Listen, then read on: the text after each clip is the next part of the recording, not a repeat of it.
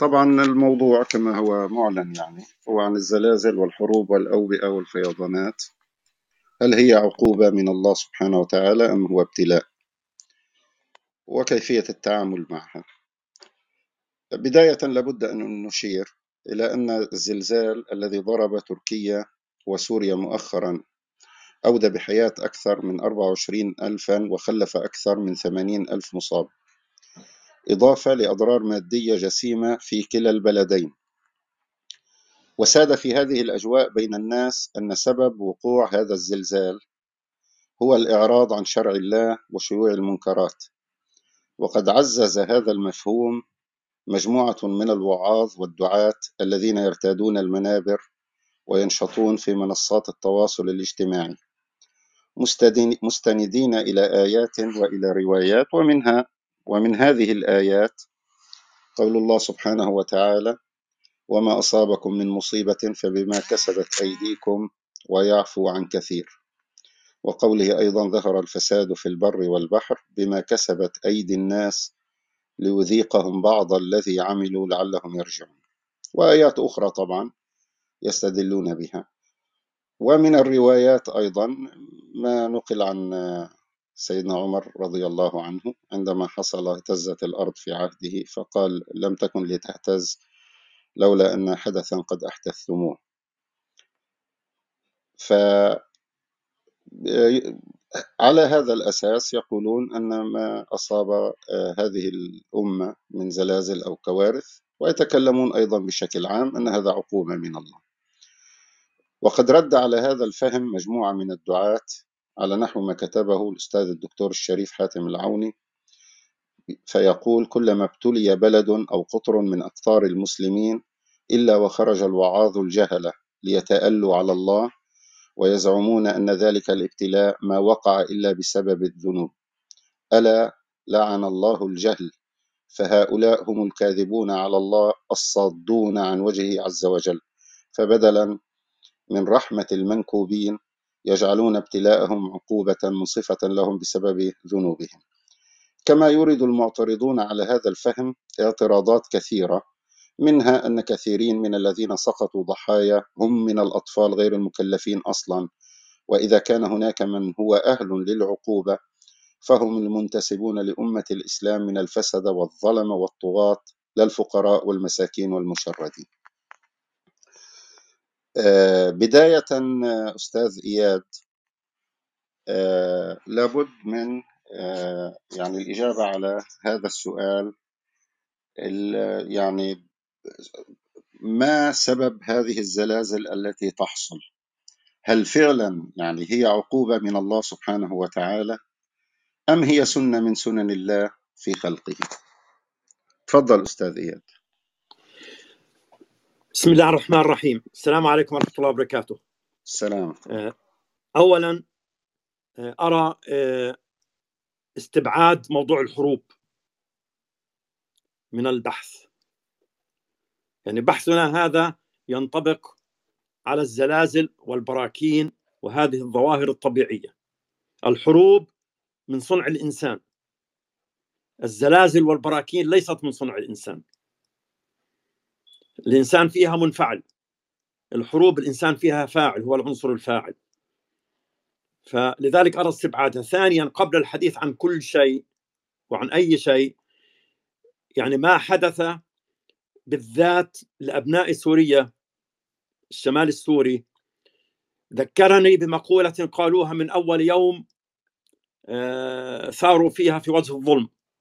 قالوا مقولة لا تزال تتردد في أذني حتى يومها حتى اليوم. يا الله من لنا غيرك؟ يا الله. اللهم كن لهم عونا. آه، الزلزال وقع وبعد ثلاث أيام من الزلزال ضربهم النظام ولم يرعى فيهم إلا ولا ذمة ومنعت عنهم المساعدات.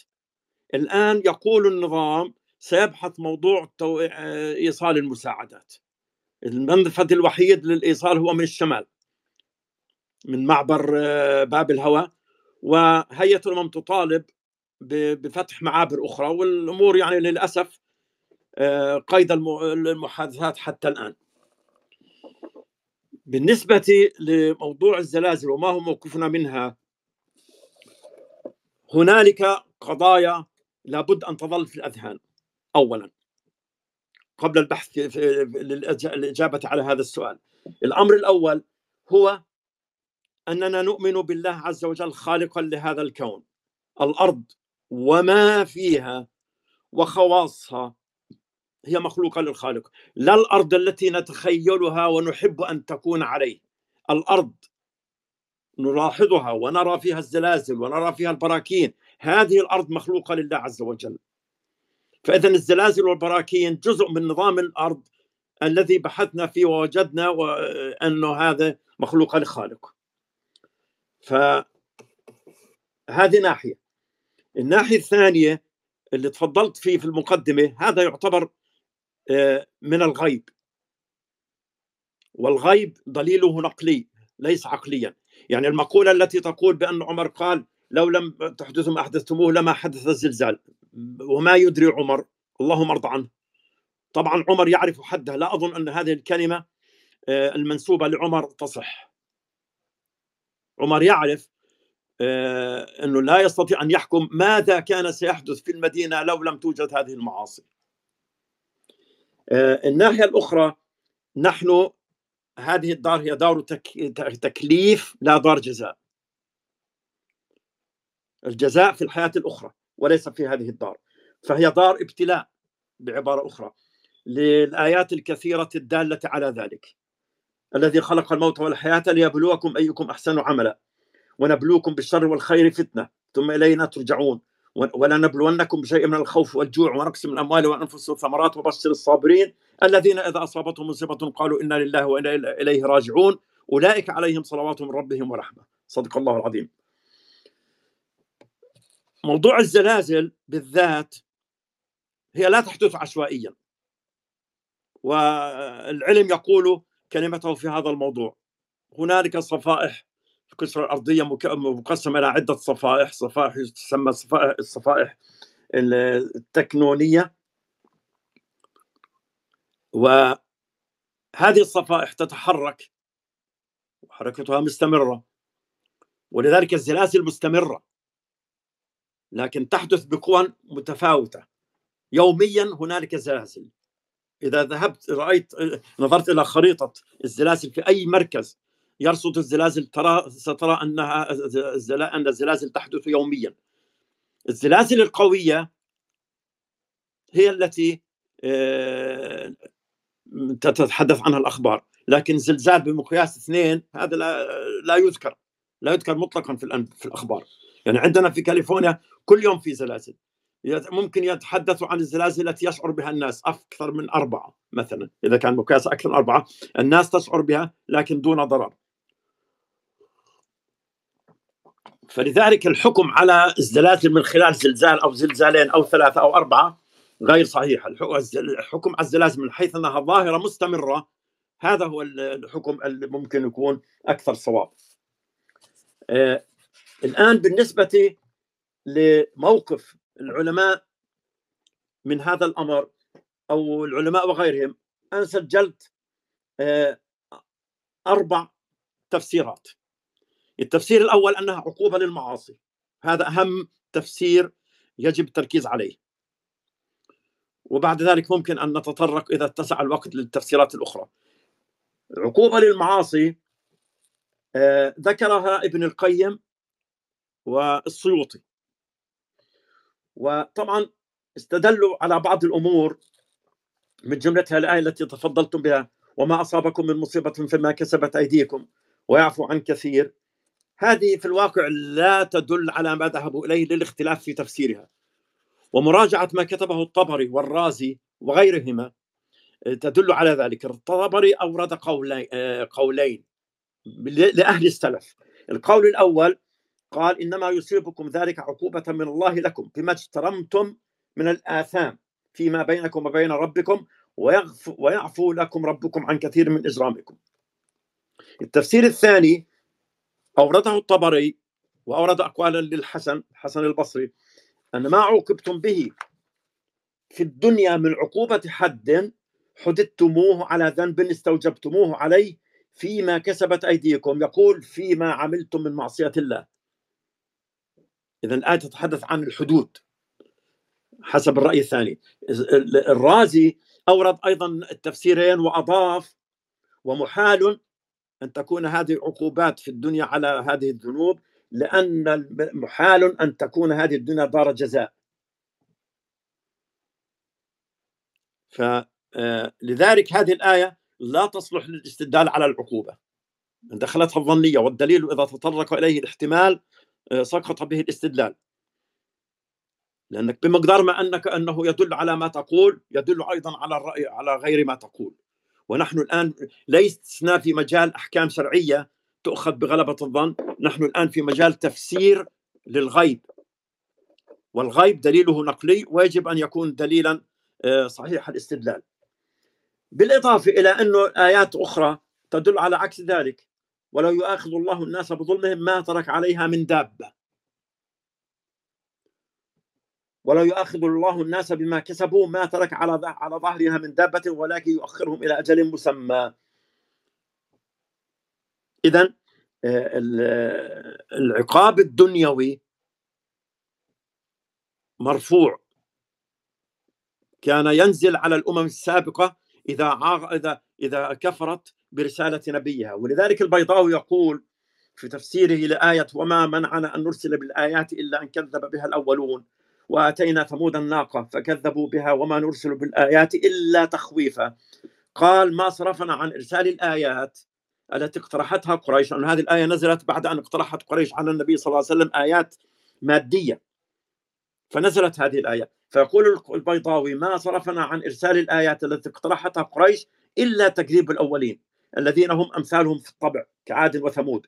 ولو أنها أرسلت لقريش لكذبوا بها تكذيب أولئك واستوجبوا الاستئصال على ما مضت به سنتنا وقد قضينا ألا نستأصلهم.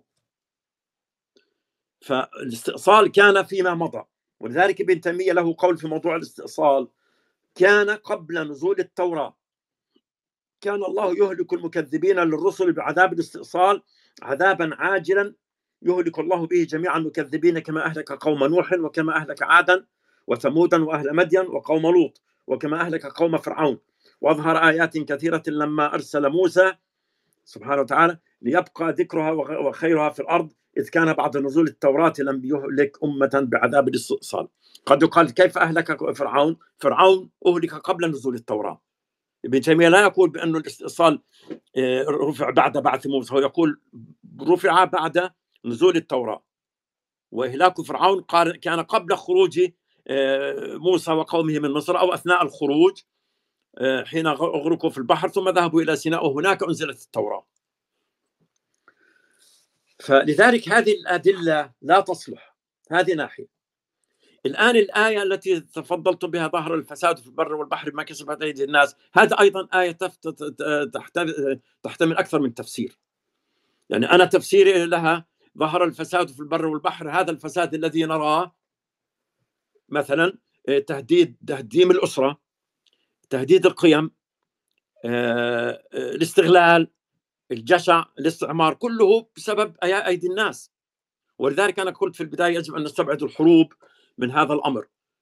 فهذا لا يعني بالضرورة إنه الزلازل والبراكين سببها ما كسبت أيدي الناس.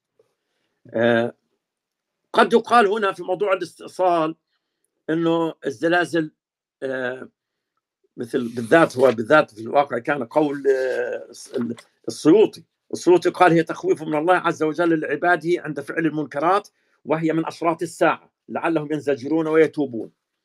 فقد يقال بأنه الحديث الشريف قال لا تقوم الساعة حتى يقبض العلم وتكثر الزلازل. ابن حجر فتح الباري يعقب قائلا قد وقع في كثير من البلاد الشمالية والشرقية والغربية كثير من الزلازل. ولكن الذي يظهر أن المراد بكثرتها شمولها ودوامها.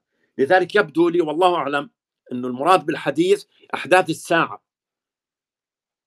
من الزلازل وتغيير نظام الأرض يوم تبدو الأرض غير الأرض والسماوات.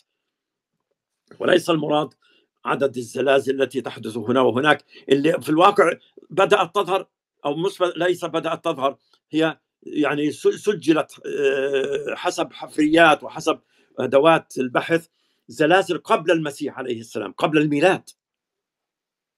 فيعني الزلازل مواكبة لنظام الأرض. هذا الذي يجب أن يظل في الذهن. طبعا استدلوا أيضا ببعض الروايات مثل ما روي عن عمر بن الخطاب رضي الله عنه آه، تربط بين الزلازل والمعاصي. والله ما كثرت ذنوب أمة إلا عاقبها الله بالزلازل وبالريح وبالأمطار التي تغرقهم. وقال عمر والله ما علمت رسول الله إلا أن قال إذا كثر فيكم الزنا وشربت الخمور واستحللتم الغناء عاقبكم الله وزلزلت أرضكم. يعني الدكتور معتز الخطيب يقول تتبعت هذا الحديث ولم أعثر له على أصل مطلقا. القول الآخر لعمر اللي حين حدث الزلزال أيها الناس ما هذا؟ ما أسرع ما أحدثتم.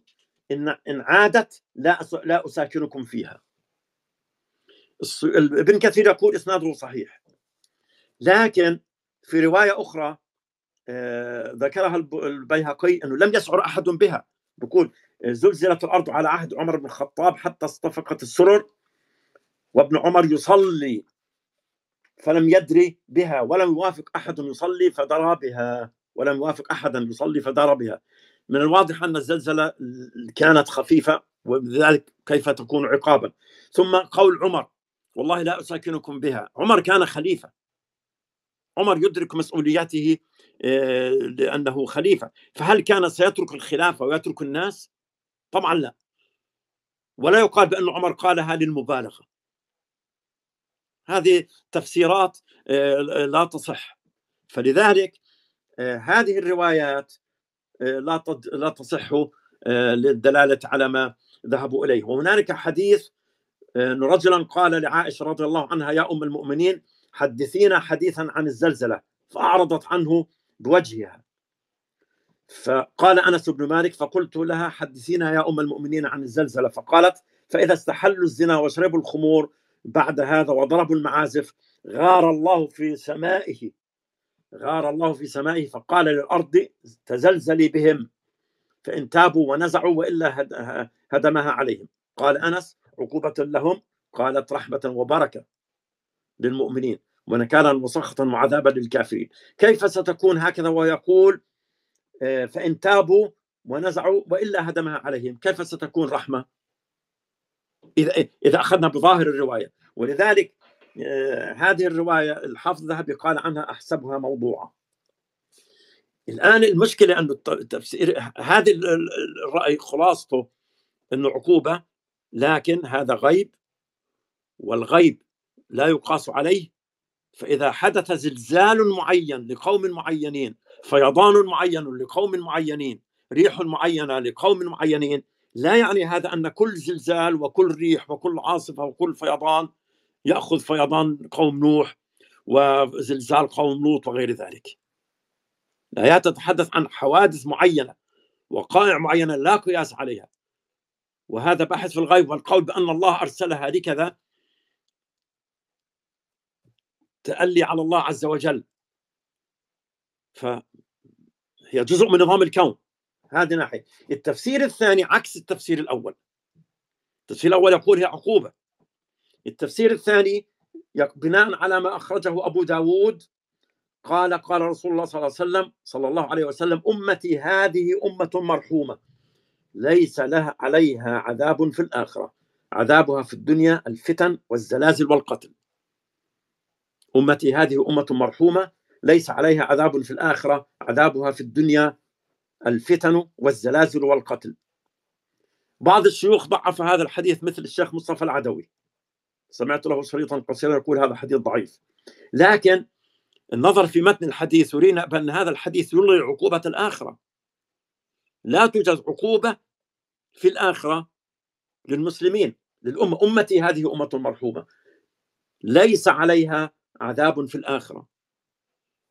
فهذا يلغي عذاب الآخرة الذي ثبت بأكثر من آية. فلا يسقوى هذا الحديث على معارضة تلك الآيات. ثم هذا الحديث أحسبه صيغة لتبرير القتل الذي حدث في التاريخ الإسلامي. حدثت عندنا صفحات آه، ليست مشرقه نعم نعم تاريخنا فيه صفحات مضيئة وهناك لكن هناك صفحات أيضا ليست مشرقة. آه، ضرب الكعبة آه، ثور قيام ضرب الحجاج لعبد الله بن الزبير موقعة الحرة.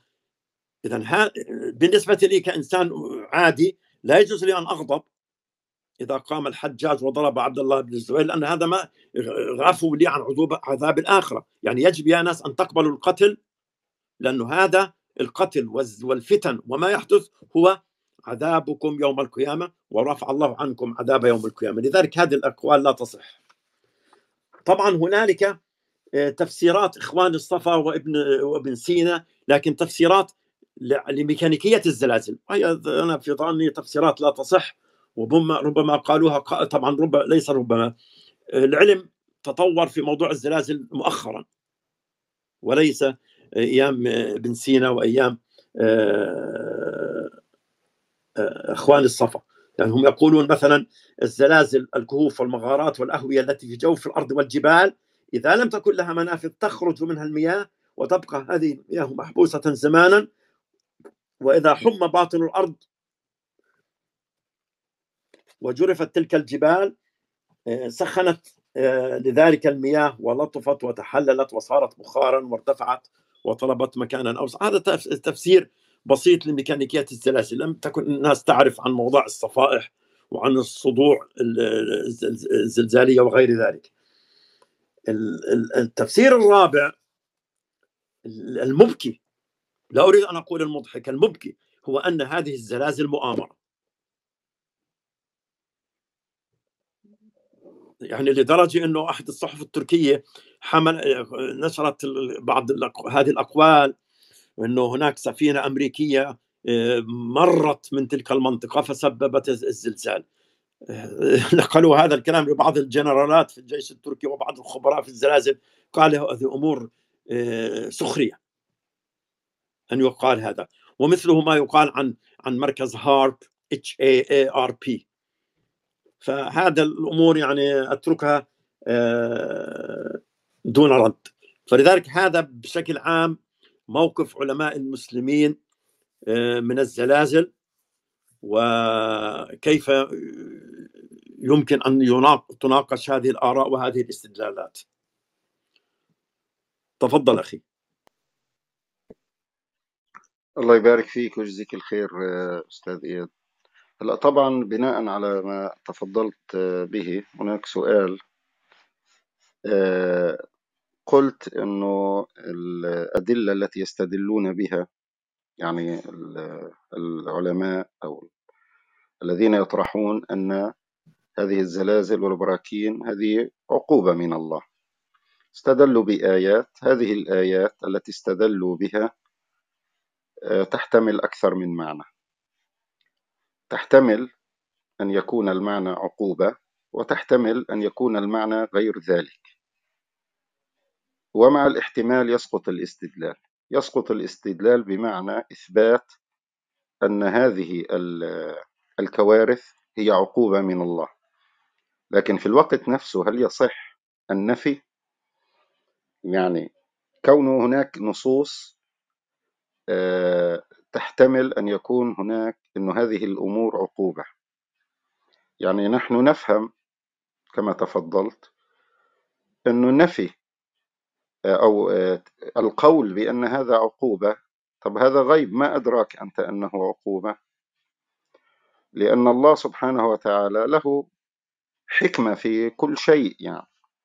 وأنت عندما تقول أن هذا الأمر حصل عقوبة من الله هذا مثل أي شيء يعني عندما يقول الإنسان مثلا هذا هو حكم الله عندما نقول هذا هو حكم الله فبالضرورة أن يكون الله قد بين أن هذا هو حكمه لأنه أنت تتكلم عن حكم الله حكم الشرعي مثلا. لما تقول أنه هذه عقوبة من الله ربنا سبحانه وتعالى بتكون هو الذي أخبرنا أن هذا الحدث هو عقوبة مني. هل جاءك الوحي مثلا وأخبرك أنه فعلا هذا عقوبة من الله فعلى أي أساس أنت تتكلم مثلا تقول أنه هذا عقوبة من الله؟ هذا مفهوم لكن آه، نفي الأمر أنه لا ليس عقوبة من الله أليس النفي أيضا آه، يحتاج إلى آه، دليل قطعي؟ تفضل. أولا نعم نحن أمام قضية معينة. الذي يزعم الإيجاب هو المطالب بالدليل. يعني ليس على ناف بينة. البينة على من يدعي أمر معين. أنت تقول بأنه عقوبة. ما الدليل عليه؟ إذا قلنا عقوبة قوم لوط نعم هنالك دليل. فذلك الزلزال عقوبة ليس كل زلزال. إذا قلنا كل زلزال نحتاج أيضا لدليل فلا يطالب من يقول بأنها ليست عقوبة بدليل المطالب بالدليل هو من يقول بأنها عقوبة. فالأصل بتظل تجري على ما تجري عليه الزلازل السابقة. الزلازل المتعددة الزلازل اليومية. اللي هي جزء من نظام الكون جزء من نظام الأرض. لنكن هذا. بشكل أدق. فكيف تطالب آه، من يقول بأنها ليست عقوبة بالدليل؟ هذا الأصل فيه على عموم نظام الكون. نظام الكون ليس عقوبة لنا. الأمطار ليست عقوبة لنا. فكيف يقال بأنه الأمطار عقوبة لنا؟ نعم هنالك فيضانات. ولكن هذه الفيضانات آه، أيضا تختلف عن فيضان نوح. فالأصل المطالب بالدليل هو الذي يزعم إثبات قضية ما. فإذا لم يستطع أن يثبتها بتظل تظل على أصلها جزء من نظام الكون. هذا في تقديري آه، مثل ما أقول توصيف الرأي. تفضل. نعم بارك الله فيك. هناك سؤال آخر يعني ما تفسيرك أستاذ إياد أنه يحصل زلزال يحصل بركان يحصل أي شيء؟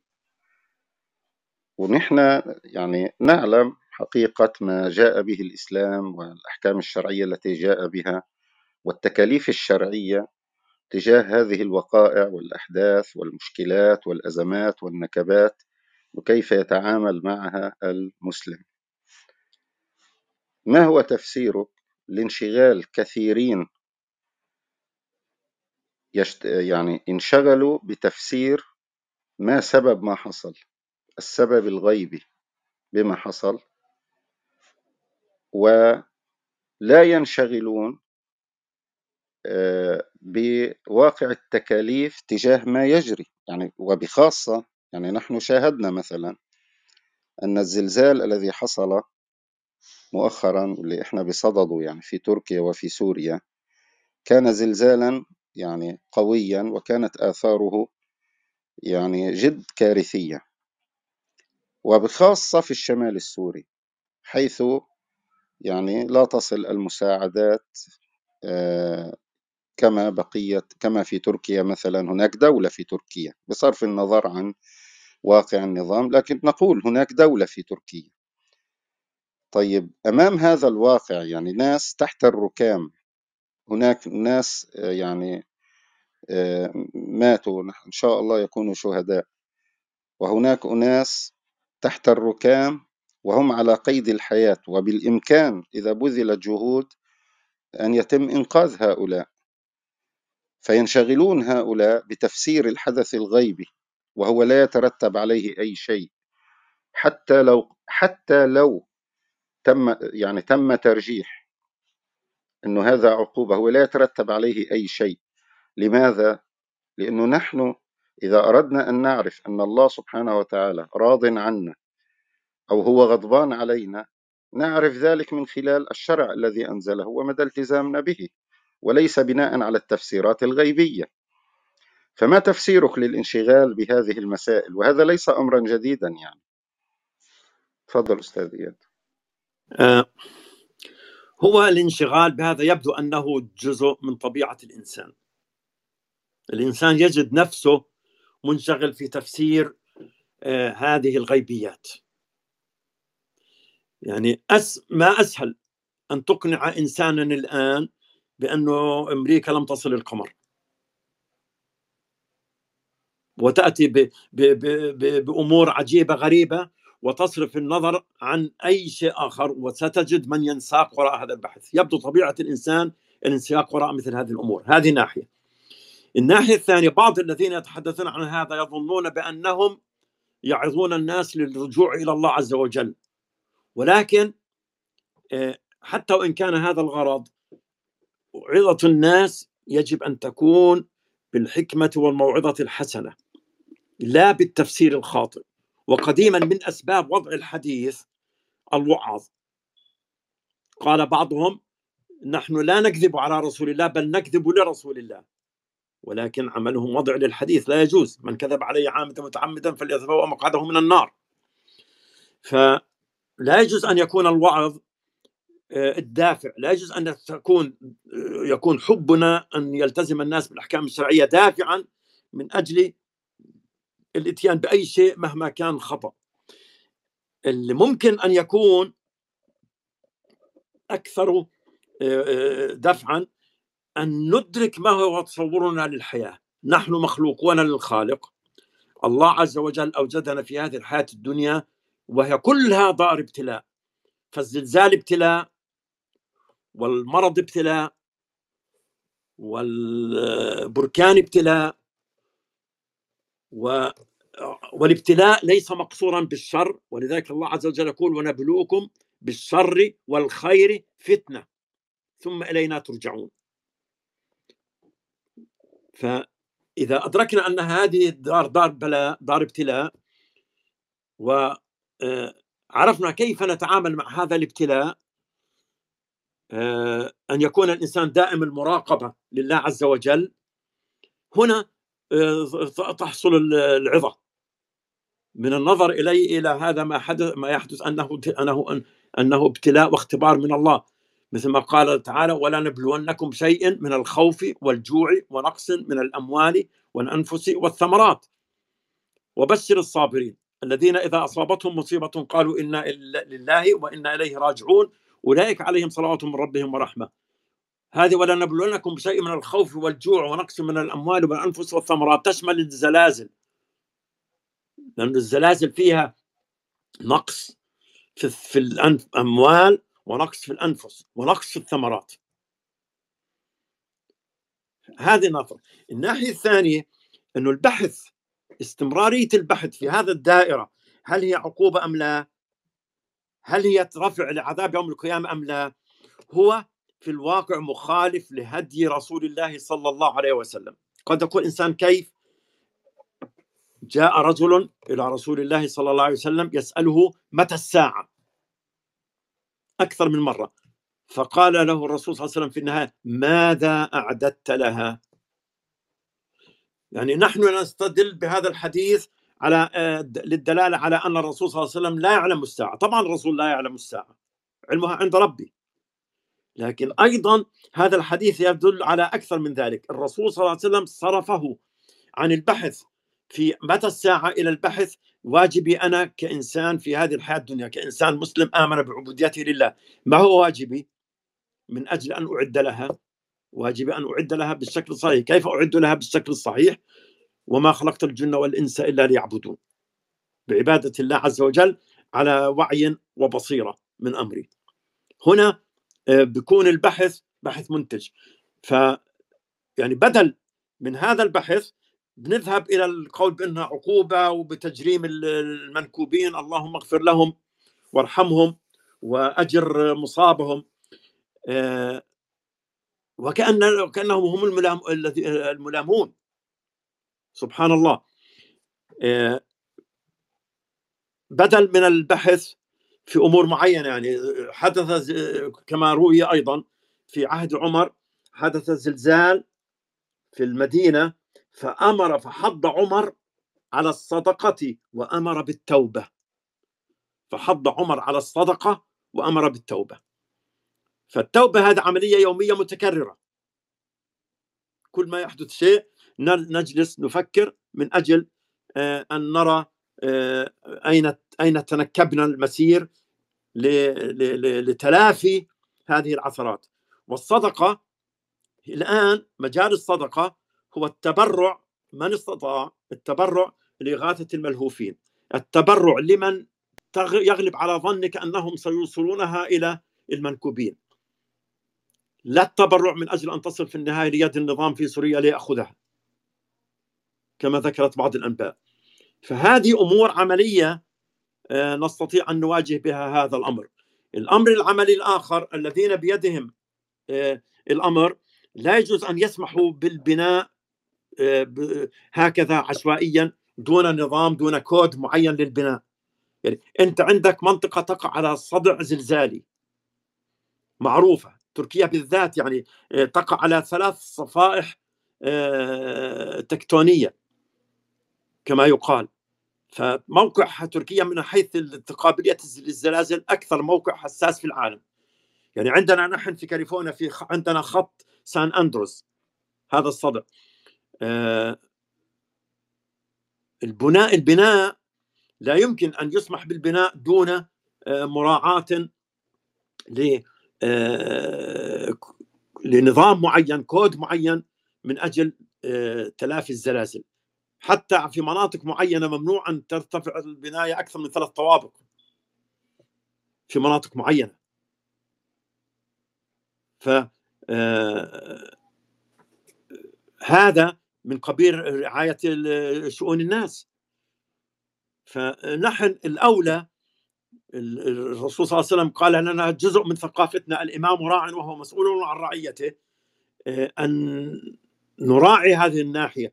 وأن لا ننساق وراء التواكل. فنقول اللي كاتب ربك بصير ابني كيفما شئت واللي كاتب ربنا بصير. لا ابني كيف شئت واللي كاتب ربنا بصير. راح تنهدم وتعرف ساعتها إذن أنه هذا اللي كتبته أنت على نفسك. لكن ابني بنظام معين واللي كاتب ربك بصير. اعقلها ثم توكل. هذا هدي رسول الله صلى الله عليه وسلم. فلذلك هذه النواحي هي لازم الواجب آه، آه، الانتباه لها آه، حين البحث في هذه الأمور بدلا من الانسياق وراء البحث النظري الذي لن يوصل إلى نتيجة. واللي مثل ما قال ذكرت التغريدة الذي ذكرها الدكتور العوفي يعني سبحان الله تألي على الله أو كذب على الله. هنا يقال بأنه هذا الزلزال عقوبة للمساكين اللي هناك. فهذا ما قد يحضرني الآن. الله يبارك فيك ويجزيك الخير. دكتور رياض في سؤال هون يعني يطرح إنه الله سبحانه وتعالى خلق هذا الوجود يعني ونحن نرى يعني تلك السنن. ومن هذه السنن الزلازل البراكين هناك أوبئة هناك أمراض هناك فيضانات هناك فهذه سنن يعني سنن آه، ربنا سبحانه وتعالى جعلها في هذا الوجود. ففعل ذلك لحكمة. فما هي حكمة الله؟ يعني يحصل زلزال يموت أناس يتألم أناس آه، يعاني أناس آه، إلى آخره. تحصل أمراض أيضا يعني ينشغل الناس بمحاولة العلاج وما إلى ذلك. يعيش الإنسان معاناة في أزمات في نكبات في إلى آخره. نتكلم عن الأشياء التي تتعلق بسنن الوجود لا من آه، الأشياء اللي هي تتعلق بأفعال الإنسان المباشرة نحو الحروب مثلا أو نحو الإفقار المبرمج أو وما شاكل. فما هي حكمة الله أو حكم الله سبحانه وتعالى من وراء ذلك؟ نعم السلام عليكم. آه، وأنا حابة وعليكم السلام ورحمة الله وبركاته. نعم تحية خاصة للأخ إياد لأنه من زمان ما حكينا معه. آه، بالنسبة لل آه، لموضوع السؤال يعني هو خلق الوجود والسنن. وأنا إلي تعليق بشكل عام على قضية استثناء الحروب لأنه أنا أنا عارف النقطة من وين جاية بس يعني هي السنن بشكل عام يعني هنا سنن طبيعية وقد تكون سنن في طبيعة الإنسان لأنه الإنسان برضه في جانب طبيعي يعني نحن لسنا كلنا طبيعة إلهية آه، أو طبيعة روحانية فينا فينا طبائع من هذا الوجود وبالتالي نخضع لبعض السنن من هاي السنن طبعا سنن الحروب بين الإنسان وهذا هذه أحد السنن الطبيعية. بشكل عام. بس بنرجع لموضوع السؤال بشكل عام. إنه ما ما الحكمة؟ آه، بس أنا بس حابب أشير في البداية إنه إشكالية الشر إشكالية الشرور والأضرار التي تحدث في الحروب وال هي هي السبب الأساسي. إذا يعني يا رقم واحد يا رقم اثنين حسب الدراسة في موضوع الإلحاد. يعني السبب الأساسي في موضوع الإلحاد إنه لماذا تحدث مثل هذه الأمور؟ ففي بعض الناس عندهم حساسية زائدة عن اللزوم اتجاه الشر والأضرار لدرجة إنهم ينزهون الله. يعني يصبح الشرك بالله هو نوع من درجات التنزيه إنه لا يمكن يكون في إله خير ويفعل هذه الأمور. فيصبح عندهم يعني زي ردة فعل مشاعرية أكثر منها عقلانية ويصبح عندهم هذا الاضطراب. آه، في التفكير. فهذه النقطة الأساسية. الآن بالنسبة للي حدث في سوريا لا شك أنه يعني الابتلاء هو مش فقط للي حدثوا للي تأثروا بالزلزال بل إن إحنا كجزء من الأمة نشعر بآلامها لا شك أنه الذي حدث في سوريا آذى الأمة كثيرا آذانا. آه، لأنه إحنا ضربنا على يدنا التي توجعنا آه، اللي هو يعني شمال سوريا النازف والأوضاع اللي من 10 سنين أو 12 سنة نشاهدها يوميا ويأتي. لكن لله حكمة نسلم أمرنا لله. ولا نعترض على حكم الله.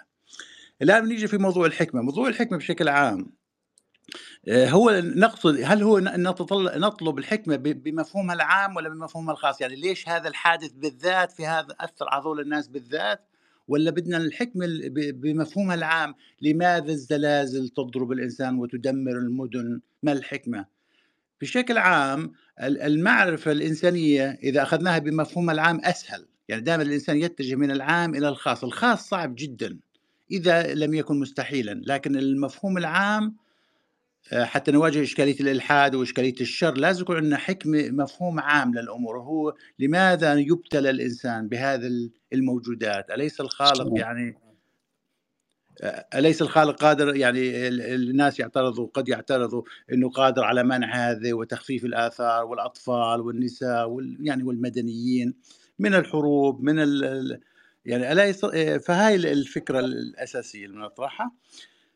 فبدنا بدنا المفهوم الحكمة بشكلها العام المفهوم الحكمة حتى يوضح لازم نعرف أنه هذا الوجود الذي نحن فيه عالم الخلق ليس عالم الأمر. عالم الخلق هو معجون طبيعته الموجودات كلها معجونة من خير وشر بما فيها الملك يعني تبع هذا الوجود عالم الخلق هو الإنسان. حتى الإنسان أعلى قيمة أخلاقية في هذا الوجود معجون من خير وشر.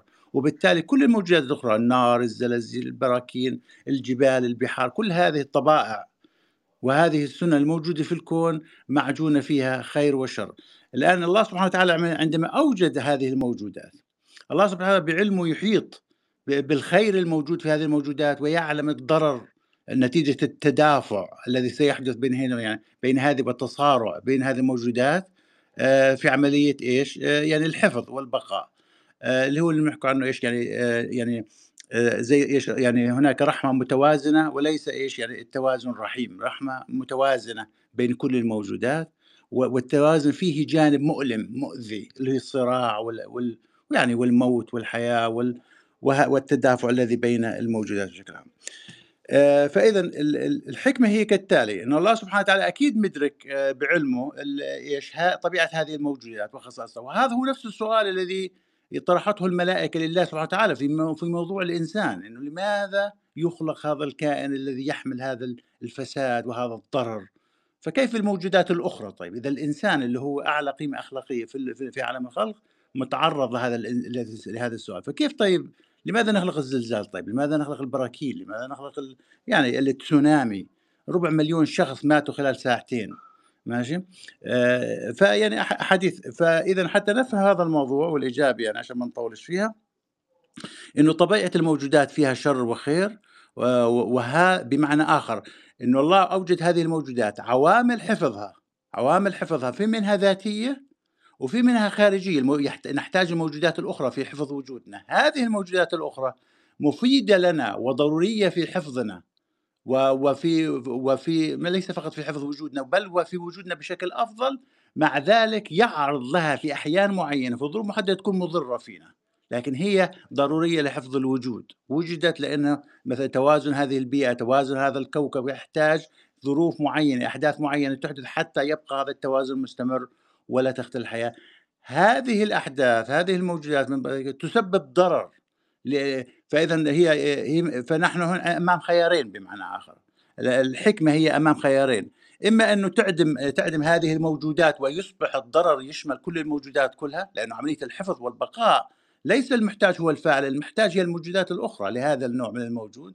فبالتالي تتضرر كل الموجودات. أو أن الله سبحانه هذه الحكمة توجد هذه الموجودات ورغم علمه أنها ستضر البعض القليل لكنها ستفيد التوازن بشكل عام وحفظ والبقاء بشكل عام. وها هي فكرة حكمة خلق الشر. لماذا خلق الله الشر؟ لأن هاي طبيعة الوجود اللي إحنا اللي إحنا فيه. هل هل توجد موجودات كلها خير؟ طبعا توجد. وهي هي خلقت أول شيء هو عالم الأمر والملائكة. لا توجد شر في ذلك العالم. لا يوجد شر حتى فرغ فرغت الإرادة من خلق كل المخلوقات التي هي خير خالص. طيب المخلوقات هاي الممزوجة من خير والشر شو القصة؟ شو نسوي فيها؟ ما ما ما قرار الحكمة من هذا المو من هذه الموجودات. إما توجدها أو تعدمها فهاي هن الخيارين. ولاحظنا إنه إعدام إعدام الشر آه، يعني من أصله سيضر بإيش؟ بكل المنظومة الوجود تبع عالم الخلق وبالتالي ينتج عنها إيش؟ إفناء عالم الخلق كاملا. وهذا شيء لن يزيد ولا يضر على الله سبحانه وتعالى لكن تضر الموجودات المحتاجة إلى إلى الله وفضله وكرمه ومساعدته في الخروج فبالتالي شاءت الحكمة إيجاد هذا النوع من الموجودات رغم علمها بوجود الشر ولكن لعلمها لأنه يعلم الخير الكبير الذي في هذه الموجودات والذي سيبقى. بعطي مثال يعني عشان تكون تتوضح الفكرة. مثل البنسلين من أعظم اكتشاف اكتشفته البشرية هو البنسلين. يعني إذا بتحط هسه شو أعظم اختراعات أكثر عشر اختراعات في تاريخ البشرية هو البنسلين. هذا البنسلين بيقتل في أمريكا لحالها ألف طفل كل سنة. أعظم اكتشاف للبشرية بيقتل ألف طفل كل سنة لحتى الآن. ماشي؟ لكن هو أنقذ إيش؟ ملايين الأمم ملايين البشر من اكتشافه عام 45 إلى الآن ملايين ممكن وصلوا للمليارات. ماشي؟ بسبب هذا الأنتيبيوتيك. وايش والمنظومة الصناعية كلها اللي نشأت عليه. الآن هذا ليش طب لماذا يقتل هذا البنسلين هل هو سم؟ لا اللي هو زي الحديث الذي ذكره الرسول عليه الصلاة والسلام عندما إيش شكى إليه أحد يعني إنه ساءت حال أخيه عندما أعطاه العسل فقال له كذب بطن أخيك وصدق قول الله. طب هذا البنسلين عندما قتل الاطفال عندما يقتل الأطفال هل هو سم؟ لا مش سم الخلل في القابل وليس في المادة، البنسلين هو أفضل اسمه ليس قاتل الأطفال، اسمه أفضل علاج اكتشفته البشرية. ونحن نعلم أنه يقتل الأطفال كل سنة، ماشي؟ مع ذلك هو خير في ذاته، طبيعته خير، طبيعته شفاء للناس، لكن بسبب الخلل الذي في في بعض تركيب الناس القابل ليس في المقبول في القابل هذا الخلل الذي في طبيعتهم يسبب إنه هذا الدو... العلاج يصبح سم بالنسبة لهم. كما إنه ما هو هداية للعالمين ورحمة للعالمين يسبب هلاك بعض الناس زي أبو إيش أبو لهب. بس هو رحمة للعالمين طبيعته رحمة للعالمين سواء كان القرآن أو الرسول عليه الصلاة والسلام. لكن هناك ناس هلكوا بسبب هذه الرحمة. الخلل ليس في المقبول ولكن في القابل. تركيبتهم مش مش مناسبة. فهذا الشيء المفيد آه، للناس الطبيعيين. أحيانا بسبب طبيعة معينة كيف تركيبة الشخص بسبب التركيبة الداخلية قد يكون هذا إيش؟ العامل مضر ويظهر الشر عنه. ماشي؟ وهذا إيش؟ هي حكمة الوجود. أرجو ان يعني توفقت في شرحها بعرفش إذا إذا يعني أوضحت الحكمة بس آه، يعني هاي هي النقطة بشكل عام. الله يبارك فيك آه، دكتور رياض. سؤال آه، آخر دكتور رياض يعني إذا يعني اعتبرنا أنه وهذا هو الواقع يعني أنه الكوارث اللي بتحصل من زلازل وبراكين وفيضانات وما إلى ذلك أنه هذه ظواهر طبيعية. وأسبابها طبيعية يعني أنه ربنا سبحانه وتعالى هكذا خلق الوجود وهي السنن يعني وهالصفائح اللي بتشتغل وبتساوي وفق سنن يعني. السلام عليكم وهي يعني تصيب المؤمنين وتصيب الكافرين. آه، يعني في بلاد آه، على سبيل المثال اليابان مثلا آه، يحصل فيها زلازل كثيرة ومنذ عقود يعني هي برمجت أمورها يعني البناء وما إلى ذلك على أساس أنه هو بلد معرض للزلازل. طيب إذا كان هذه أسباب طبيعية وتصيب كل الناس يعني.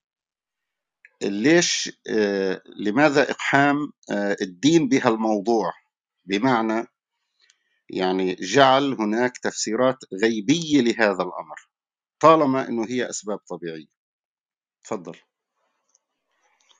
آه، هي زي ما حكينا يعني هذه الأسباب طبيعية هذه السنن هي ضرورية لحفظ الوجود أو لجعله أفضل حتى. يعني بعضها ضروري لإبقاء الوجود وبعضها ضروري حتى يصبح الوجود أفضل.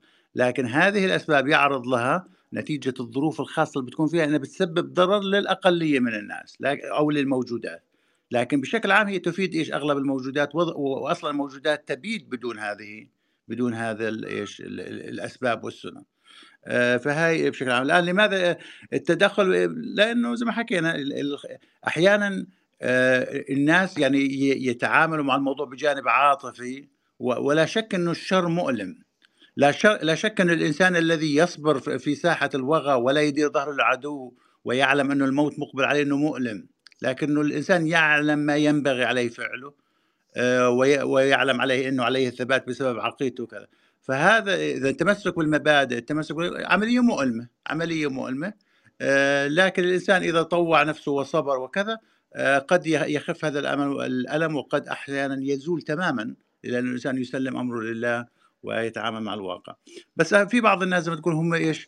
بسميها أنا عندهم حساسية زائده عن عن اللزوم باتجاه الشر. يعني كره الشر بشكل أكثر مما ينبغي هو شر في حد ذاته. يعني لا بد للإنسان آه، يعني هي عملية الصبر ما هي صبر على الشر على الشرور على إيش بدك تصبر أنت؟ فإذا كره الشر بما أن لا تصبر هو شكل من أشكال الشر لأنه هذا يوحي بعدم الصبر يعني. فنحن مطالبين بذلك. نعم. الله يبارك فيك دكتور. دكتور عثمان سمعت يعني اللي ذكره الأستاذ إياد والدكتور رياض. إذا في عندك تعليق على ما ورد تفضل. وإذا ما عندك تعليق مباشر على ما ورد في عندي سؤال لك تفضل. دكتور عثمان.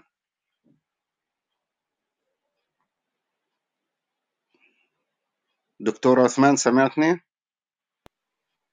آه عفوا. نعم الآن أخي. ما سمعتك من قبل. كنت عم بقول إنه اللي تفضل فيه الأستاذ إياد والدكتور رياض. في عندك تعليق عليه؟ لأنه عندي سؤال لك آه، استكمالا لمحاور الموضوع. هو تعليق؟ نعم. يعني بداية نترحم على الضحايا جميعا. ونسأل الله سبحانه وتعالى لهم أن يتقبلهم في عليين. ولكن أيضا هذا الزلزال بآثاره المدمرة هو أيضا ابتلاء لنا نحن يعني للمسلمين جميعا لأنه هذا ابتلاء بمعنى أنه علينا المسؤولية الشرعية تجاه أهلنا وأخواننا إن كان في تركيا وإن كان في سوريا.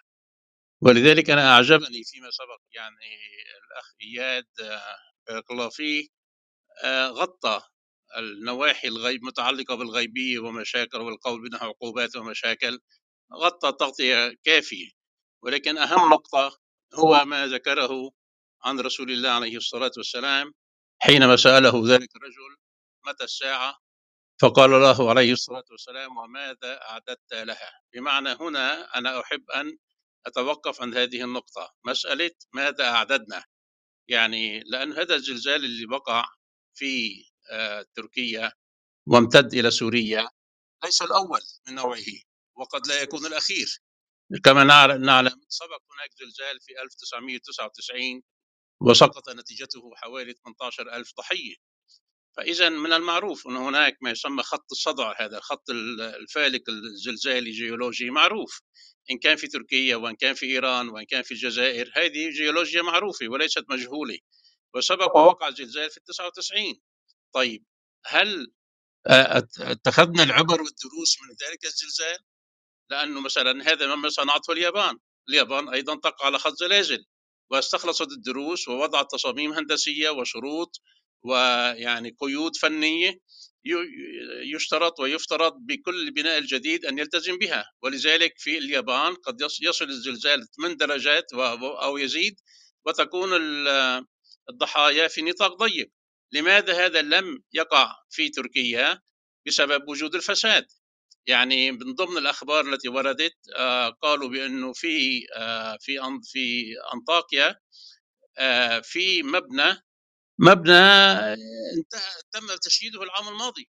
يعني في هناك مباني قديمة تعود إلى سنة 2000 وما قبل 2000 ولكن هذا المبنى البرج العام الماضي تم بناؤه وانهار.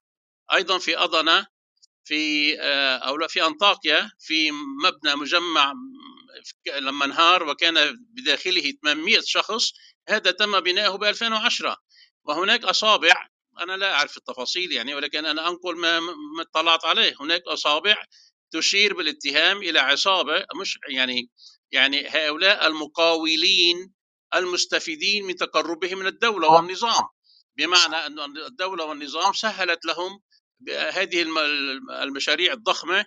حتى في عام 2018 الرئيس أردوغان قام بمنح عفو منح عفو عن المباني في إسطنبول التي بنيت خلافا للشروط الفنية.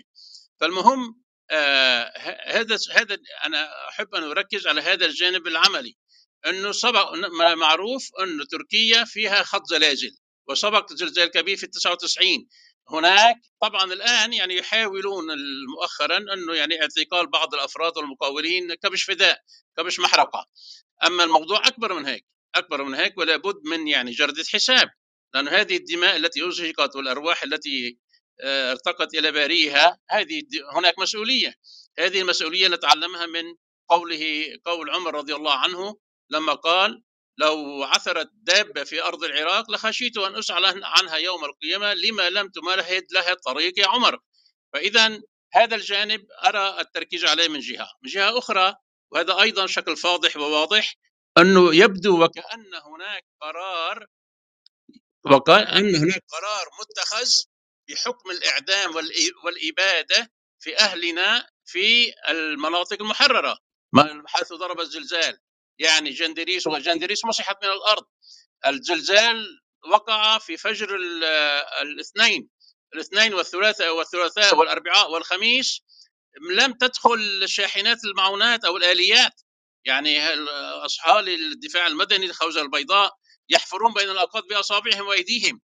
وكأن هناك قرار متخذ بإبادة الشعب في المناطق المحررة كان الم... كان يفترض في هذه الكارثة الإنسانية التي لا خلاف عليها في العالم كان يفترض بتركيا أن تفتح كل المعابر باب باب السلامة وباب الراعي وغيرها وأن لا تلقي بالا لقيصر وما قيصر وكل هالدجل هذا يعني طبعا يعني هذا ما ما ساهم في المزيد من من الضحايا مزيد من الضحايا يعني هناك تق... هذا نعم. ليس تقصير هذا ليس تقصير هذا هذا مشاركة فعلية في في في جريمة القتل. يعني هناك في مناطق محررة في الداخل تركيا دولة كبيرة وعندها إمكانيات كبيرة وكل الدول سارعت إلى مساعدتها. أما الداخل في المناطق المحرره فلا بواكي لهم. يعني نحن نعلم مر معنا لما وقع اعصار كاترينا في أمريكا في 2005 في 2005 اعصار كاترينا الكويت قدمت 500 مليون دولار السعودية يومها قدمت 250 مليون دولار. قطر قدمت 100 مليون دولار والإمارات قدمت ما أدري رقم عشرات ملايين دولار مسارعه ل طيب أما الآن هنا حينما يقع تقع هذه الكارثة بين بيننا وبين إخواننا وأهلنا فالمساعدات شحيحة وشبه معدومة بالنسبة للمناطق المحررة في الداخل. فهذا الجانب الجانب العملي هذا أرى التركيز عليه. أما الغيبيات والعقوبة والمشاكل فقد استفاض الأخ إياد وأعطاها حقها وزيادة يعني. الله يبارك فيك ويجزيك الخير دكتور عثمان. أستاذ زاهد تفضل كأنه عندك مداخلة. تفضل. طيب يعني بخصوص الزلزال أنا هدي رايي ده رايي من منظور شخصي. آه، الزلزال اللي شفته طبعا أول ما حصل شفت شفت شفت كوارث الحقيقة ما بيننا كمسلمين. في ناس كنت كان يهيأ لي إنهم مؤمنين. آه، شفت آه، ايمانهم اهتز.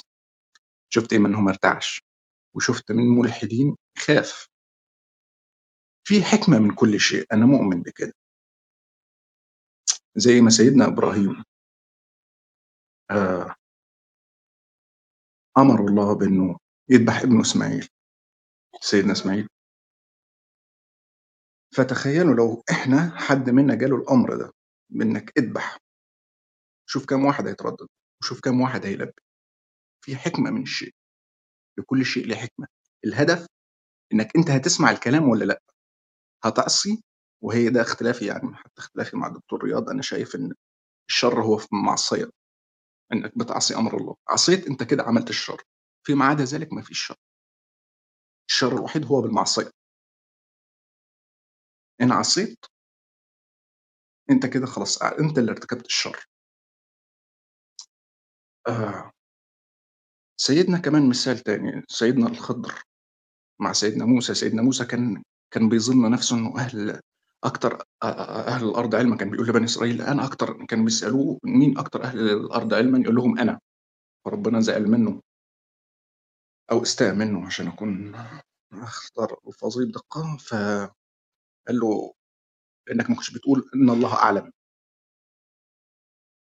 ف فبعتوا لسيدنا الخضر أو دلوا لسيدنا الخضر ولما راح مع سيدنا الخضر لو كلكم عارفين القصة راح وقابل وقابل وقابل وكان الهدف إن سيدنا الخضر يعلم سيدنا موسى قبول القضاء من غير تشكك من غير ضعف إيمان ولا نستطيع معه صبرا والصبر الإيمان بالقضاء والصبر. ورغم علم سيدنا آه، موسى وكان من أهل العلم هو لكنه ما قدرش يعمل حاجة جنب سيدنا الخضر. ففي حاجات إحنا مش هنقدر نفهمها. أنا ممكن أخمن معاكم ممكن نقعد نقول إيه ممكن كان هيطلع من المنطقة دي شخص طاغي جبروت على البشرية يضرها جميعا. وممكن باللي حصل الزلزال ده يهدي شخص ما ليه خير للبشرية جميعا. ممكن كل ده وارد لكن في نفس الوقت الناس ما ركزتش على حاجات تانية أهم. في حكمة حتى في الزلزال. في ناس طلعت بعد أربع أيام أطفال طلعوا من تحت الأنقاض. لحد دلوقتي في ناس أحياء بيطلعوا. ما هي دي حكمة برضه. لكن إحنا ركزنا على الشكل من بره. في تفاصيل بسيطة جوه الموضوع محتاجين نبص كويس. طبعا مش هندركها كلنا طبعا لأن ربنا اختص أهل أو ذو الألباب بس اللي يقدروا يدركوا الحكمة من الحاجات دي. ف أنا شايف إن الهدف إنك أنت الآيات دي كلها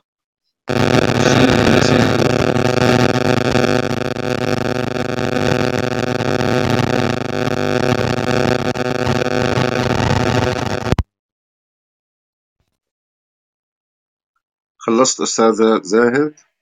نهاية أنا شايف من الآيات والسنن اللي سماها الله الهدف إنك أنت أو الإنسان يخشع وليتفكر في أمر ربنا ويقرب له ويؤمن به ده الهدف من كل شيء الإيمان أن يقوي إيمانك. فهل هتؤمن ولا هتختار بنفسك؟ بس شكرا. أستاذ إياد سمعت تعليق الأستاذ زاهد؟ آه ما أدري آه كم من الوقت بقي لكن بشكل عام يعني ما تفضل به الأخ زاهد وقبله الدكتور عثمان. يعني بشكل عام صحيح والناحية العملية في الفهم في في فهم الزلزال وموقفنا من الزلازل هو الاصوب ومن جملتها ماذا يجب علينا أن نفعل؟ و آه، هذا بشكل عام. آه، لكن لا أرى علاقة بين ما حدث وبين آه، ما حدث مع نبي الله موسى عليه السلام. ممكن الأخ زاهد يرى ربط أنا بالنسبة لي شخصيا لم أرى الربط. لكن بشكل عام هنالك قضايا يعني آه، في الواقع أحب أن نعقب آه، على ما ذكره أخونا الدكتور رياض. نعم مثل ما تفضل. هي ثلاث نقاط. موضوع الحروب الإنسان بطبيعته نعم عنده هذا الميل للتنافس والصراع وكذا وكذا كذا. من هذه الزاوية آه، الكلام صحيح. لكن آه، من حيث أن الحروب آه، هي من صنع الإنسان هذا موضوع آخر. تماما مثل المعصية. الإنسان الله عز وجل يقول لنا ونفسه وما سواها فألهمها فجورها وتقواها. فالإنسان من من بطبيعته يميل إلى إلى إلى أحد النجدين. وديناه النجدين. فهذه من طبيعة الإنسان التي خلق الله عز وجل الإنسان عليها. من هذه الزاوية نعم كلام الدكتور صحيح. من حيث الابتلاء طبعا هي ابتلاء أيضا للأمة ليس فقط ابتلاء لمن أصيب بالزلزال. والرسول صلى الله عليه وسلم يقول لنا مثل المسلمين في توادهم وتعاطفهم وتراحمهم كمثل الجسد. الواحد إذا اشتكى منه عضو تداعى له سائر الجسد بالحمى والسهر. يعني مفهوم الأمة لا يجوز أن يغيب عنا حين نتحدث عن عما حدث آه، وعما يعانيه أبناؤنا آه، في مناطق الشمال السوري وطبعا الحكمة من هذه الأمور بشكل عام هي في الواقع ذكرت في أول نقطة حين ذكرت في موضوع الإطار الإيمان بالله عز وجل منطلق من أين؟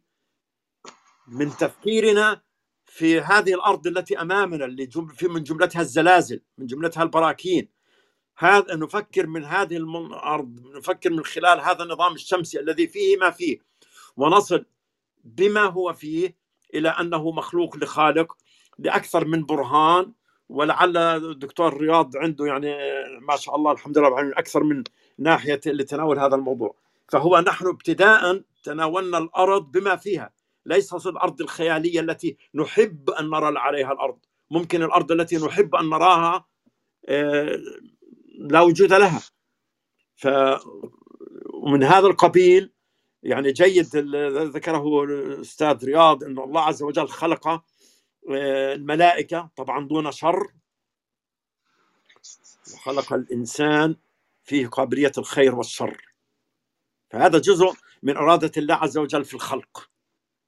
تماما مثل خلق الموت والحياة تماما مثل ما خلق الحياة الدنيا والآخرة. الحياة الآخرة فيها إما خير كلها الجنة وإما شر كلها النار. الحياة الدنيا فيها الخير والشر. فلنختر ما, ما نريد.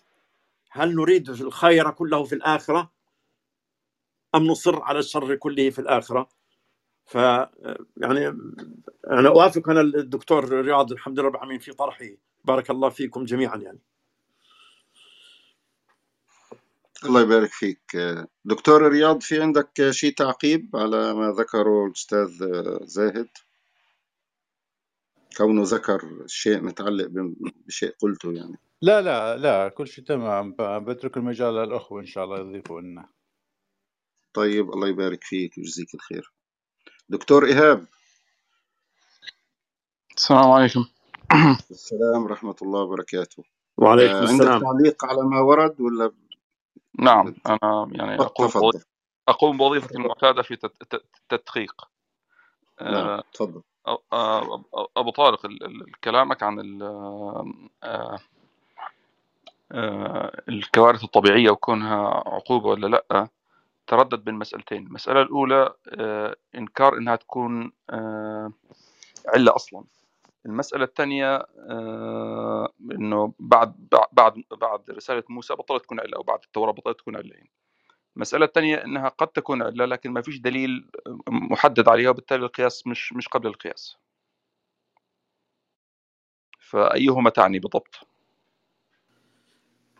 هو طالما إنك أنت تقول قد تكون قد تكون لا أصل دول موقفين مختلفين لا لا مش مختلفين المنفي ليست علة. نقطة نقطة. بعد بعد بعد التوراة. والثاني بيقول قد تكون علة لكن هذا الكلام يقتضي دليل تفصيلي وما فيش دليل تفصيلي. فالادعاء بذلك افتئات على الله. اللي نفي بعد بعثة موسى هو اللي هي الاستئصال. لا يستأصل الله عز وجل قوما معينين بعقوبة معينة نعم. مقابل جزاء ذنب معين طيب يعني إذا نعم إذا إذا هذه هذه ناحية نعم. واضح؟ متفق معي نعم. فيها؟ أوكي الآن الذي يحدث الآن هل هو استئصال أصلا؟ لا هو مش استئصال ليس استئصال نعم آه خلينا نقول استئصال جزئي لنقل لكن الاستئصال اللي كان كان استئصالا لمن استحق الاستئصال. يعني جميع المكذبين من قوم نوح استؤصلوا. جميع المكذبين من قوم لوط استؤصلوا ليس بعضهم. فهنا ما حدث سابقا لا يقاس على ما حدث الآن وما يحدث الآن لا يقال عنه بأنه استئصال أصلا. حتى وإن كان آه، جزئيا ذهب أناس لأنه الذين ذهبوا منهم الطائع ومنهم غير الطائع. الآن كل هذه الزلازل المشكلة لما نقول أنه هل تحدث؟ هل هذه الزلازل هذا السؤال هل هذه الزلازل التي بدأ التي ظهرت منذ ظهور الأرض يعني سجلت حوادث قبل الميلاد. ف وفي كل مكان في الأرض. والمعصية والطاعة أيضا عملية مستمرة. يعني الزلازل مستمرة والطاعة والمعصية عملية مستمرة. الربط هذا الربط يحتاج إلى دليل. هل هناك دليل على الربط؟ الأصل عدم الربط. فلا يقال بأنه عدم الربط يحتاج إلى دليل، الربط هو الذي يحتاج إلى دليل. أنا أنا أنا مش أنا مش معترض. أنا اللي اللي أنا بس بحاول أضبط المساله ماشي؟ يعني هو في أدلة واحاديث يعني ما فيش فيها نزاع زي مثلا ولم ولم يمنعوا زكاه اموالهم الا منعوا القطره من السماء. طب ما هو القطره من السماء ده قانون طبيعي يعني. بس النقطة اللي عمال بقول فيها إنه هل الطرح هنا هو إنه صحيح إنه العقوبة حتى أو بلاش العقوبة الظواهر الطبيعية قد تكون على وجه العقوبة لكن ما فيش دليل تفصيلي على إن العقوبة على إنها في الحالة ديت بالذات على وجه العقوبة لأنها قد تكون لكن مش بالضرورة. ماشي قد تكون إذا بدك تعتبرها قد تكون ولكن ليس بالضرورة ولا دليل على الضرورة ماشي قد وبت وبت وبالتالي ادعاء ذلك افتئات على الله. نعم فهي المشكلة المشكلة هنا بالتحديد يعني. نعم. التحديد ماشي. إذا وافقت على هذا الكلام فقد ماشي آه ضاقت شقه الخلاف. نعم أنا قصدي أنا أنا أنا عاوز اضبط البحث يعني أوكي؟ فالمشكلة المشكلة تحديدا هي ادعاء إنه هذا الحدث بعينه عقوبة.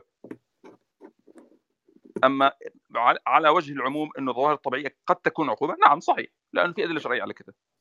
قد تكون نعم. لكن, لكن ادعائك إنه الحدث الفلاني بعينه عقوبة هذا ما دليل. نعم. بدون دليل هو افتئات على الله. نعم. يعني هو آه، تتمي لما ذكره الدكتور إيهاب. هناك طبعا نصوص كثيرة يعني تتعلق بأحوال البشر. يعني نصوص في القرآن في السنة في الأحاديث التي تتكلم عن موضوع أنه أحيانا بعض البشر يصلحهم الفقر أو يصلحهم أنه ما يكون عنده ذرية أو العكس أو شيء. هذا طبعا نحن نؤمن أن الله سبحانه وتعالى له حكمة يعني. لكن نحن بعد انقطاع الوحي لا نستطيع أن ننزل هذه النصوص على أي حالة من الحالات لأنه يعني قل هاتوا برهانكم. هل عندكم من علم فتخرجوه لنا؟ يعني أنت عم تحكي عن غيب أنت لا تحيط به. فيش سبيل لإدراكه. فنسبة الأمر إلى الله يحتاج إلى دليل. من يتجرأ ليقول هذا هو مراد الله أو هذه حكمة الله إن لم يبين الله سبحانه وتعالى آه، لنا هذا الأمر؟ هل هذا الكلام منضبط؟ يعني المنضبط أيضا أن يقال بأن كل هذه الأمور بما فيها آه، قطع النسل بما فيها النسل بما فيها نزول الغيث بما فيها قطع الغيث كلها ابتلاء. نعم. النظر إليها تحت هذا الإطار. ابتلاء نعم. لمن هم في تلك المنطقة ولجسد الأمة كلها. ونبلوكم بالشر والخير فتنة. وقدم الشر قبل الخير. فنعم نعم. هي طبعا هي كلها ابتلاء. وكلها يجب نعم. أن نأخذ منها الدرس. واذا لم نتعظ من هذا ف معاذ الله سنكون من الأشقياء. وأرجو الله عز وجل ان الا نكون منهم.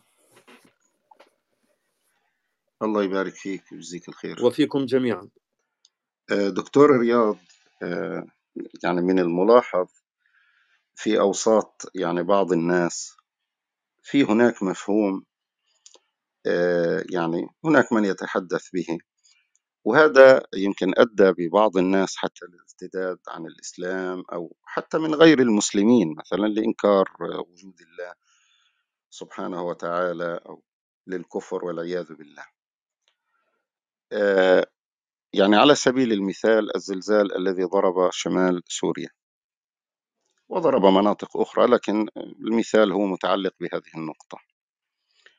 هؤلاء ناس يعني معظمهم يعني لجأوا من مدن أخرى مشردين فقراء محتاجين إلى طيب لك جاء هذا الزلزال. هؤلاء الذين يسمعون يعني الخطباء والمشايخ يقولون بأن هذا الزلزال هو عقوبة من الله على معاصي هؤلاء. فيتولد سؤال عند البعض أنه يعني هذا الشخص الفقير أيا كانت معصيته. هناك الآن جبابرة في هذا الوجود طواغيت ظلمة. العالم كله بأسر متأذي منهم. يعني هم أفقروا شعوبا ودمروا بلادا وجوعوا شعوبا ونهبوا ثروات وخيرات ويعني وأفسدوا في الأرض. طيب لماذا الزلزال يصيب هؤلاء؟ يعني الفقراء ولا يصيب هؤلاء.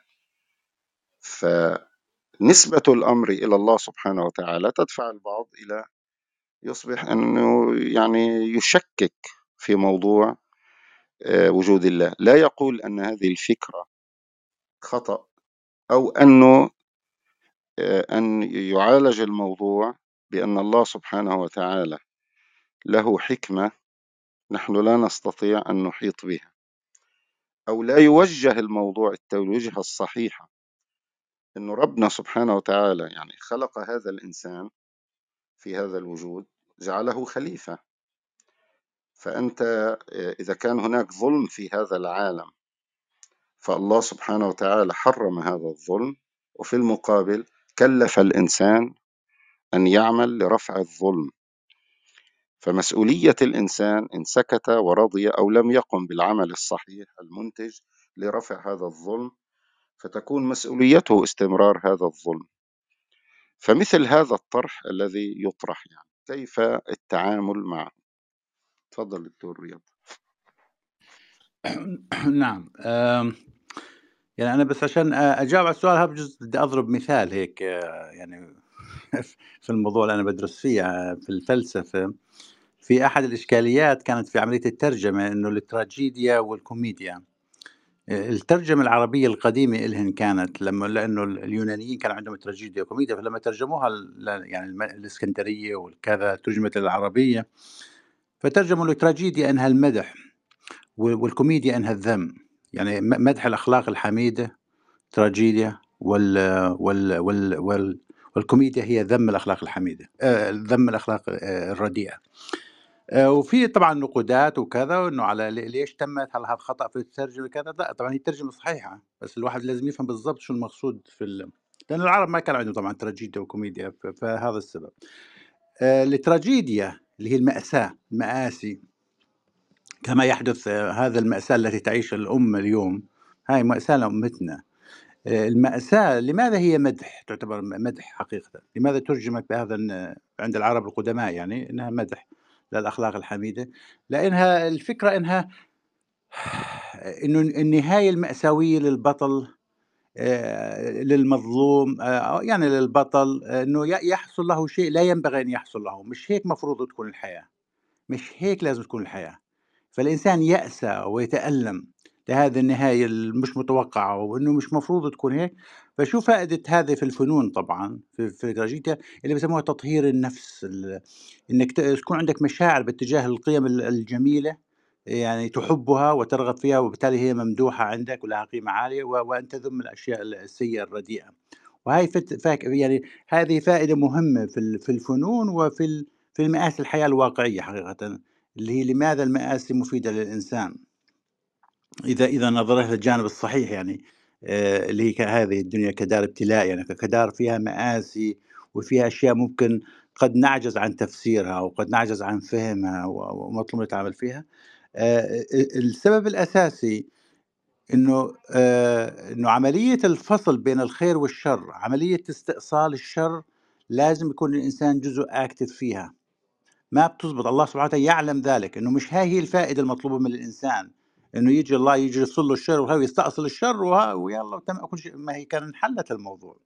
الله سبحانه وتعالى بعلمه يعلم إنه الإنسان لن يستفيد من هذه الأمور إلا إذا كان جزء أكتف يعني فعال في عملية استئصال الشر. آه، بقدر قدرتك طبعا. بقدر إذا كان عندك قدرة وإمكانيات لازم تكون أكتف وتتدخل وأن تنصر. وبالتالي هذه المآسي والتراجيد التي تمر في حياتنا يعني تساعد الإنسان على إيش على إيش؟ يعني إنه يزيد همته و... و... وإنه يعني يشحذ همته بحيث إنه يصير اكتف أكثر ويستخدم كل ما بإمكانيات لأجل يكون عنصر فعال في عملية استئصال الشر في هذا الوجود وجعله في وضع أفضل ولأنه هاي هي المهمة الأساسية التي يعني يعني أوكلت إلينا والتي يريدها الله سبحانه وتعالى في هذه الدنيا يعني غير غير الآخرة. أن ان نفعل كل ما بوسعنا ان يكون هذا الوجود أفضل لآخر لحظة يعني. وأن لا نيأس وأن يعني ان فهذه النقطة أنا بشوف أهمية المآسي لماذا هي المآسي مهمة جدا؟ لعملية تطهير النفس وعملية تخلق عندنا استعداد وشحذ للهمم بحيث إنه نصير إحنا عنصر اكتف وفعال لأنه هاي هي المهمة الأساسية ان في هذه الحياة. لا نكون يائسين باسف آه، متفرجين كأنه إحنا ملناش لا حيل ولا قوة وإرادتنا ما لهاش أي أثر. وإحنا بهيك يعني بس مفعول فينا ولا نفعل لا مش هذا واجب الإنسان. هذا هذا يعني جانب سلبي جدا. فهاي هي أهمية أهمية المآسي يعني. الله يكرمك ويبارك فيك يجزيك الخير. دكتور إيهاب آه، من الواضح أنه في آه، يعني استثمار أو استغلال للزلزال من الناحية السياسية فيما يتعلق بالنظام السوري. وطبيعة التعامل يعني. فهل بتشوف أنه هناك في توجه يعني لإعادة تلميع النظام أو تظهيره أو إعادته من جديد إلى أن يكون بوضع طبيعي كما كان سابقا؟ نعم بس هو مش من القوى الاستعمارية ده من رفاقه الطغاة العرب يعني. آه، يعني إذا لاحظت مثلا آه، رئيس النظام الجزائري عز رئيس عز بشار ومش مفهوم عزيف إيه بالضبط يعني بس عز بشار. ورئيس النظام التونسي أعاد العلاقات مع مع مع, مع سوريا. جزار مصر عز جزار سوريا مفهوم يعني. النظام في لبنان عز بشار برضه ملك الأردن عز بشار. ملك البحرين عز بشار. رئيس الإمارات عز بشار سلطان عمان عز بشار السعودية والإمارات والمغرب ما عملوا شيء. سكتوا. الحكومة الأمريكية ما خاطبتش بشار واكتفت بأنها تقول إن إحنا ما عندناش آه، عقوبات على المساعدات والنظام بيكذب لما بيقول إحنا عندنا عقوبات على المساعدات. فالنظام آه، يعني روسيا قالوا إنه هذا رفع العقوبات عن المساعدات. ما حصلش يعني. اللي حصل إنه ما عندناش اقسام عقوبات على المساعدات. الاتحاد الأوروبي قال نفس الكلام. يبدو لي إن السعودية والمغرب يحافظوا على بعدهم مش لأنهم أقل آه، عداء للأمة من أنظمة الأردن والإمارات مثلا وإنما لأنهم مش عاوزين يكونوا خارج النسق الاستعماري الغربي الصريح. لكن الأنظمة العربية تود إعادة تأهيل بشار لأنها في حاجة له لأنه جزء من الحلف الإجرامي بتاعهم يعني. ويروا في في في, في الكارثة فرصة لذلك بشار نفسه يرى في الكارثة طبعا فرصة للاستثمار وإنه يسرق فلوس ومساعدات آه، وإنه يزيد الضغط على المناطق الخارجة عن سيطرته وربما تكون فرصة انه يستعيد السيطرة عليها. آه، ملاحظة بس في ظل الكلام الكثير عن إنه في معبر واحد للدخول ومش عارف إيه حقيقة حصر الدخول في معبر واحد هو آه، مشروع مشترك بين أمريكا وروسيا مش روسيا بس. يعني روسيا أصلا ما لهاش صفة دولية إنها حتى بموجب ميثاق الأمم المتحدة إنها تصر على حصر حصر الدخول للشمال السوري عبر معبر واحد. لأن روسيا طرف في النزاع وبموجب ميثاقهم نفسه ما لهاش حق إنها تصوت. لكن هم ما بيقولوش كده لأنه اولا هم ما عندهمش مانع من ذلك يعني. آه، من إبقاء الناس والمناطق المحررة تحت تحت الضغط. ثانيا لأنه هم عندهم منفعة برضه إنهم يصوتوا في في أمور أخرى تكون محل نزاع بالنسبة لهم يعني. آه، ثانيا بالمناسبة يعني للتذكير يعني آه، مرتزقة أمريكا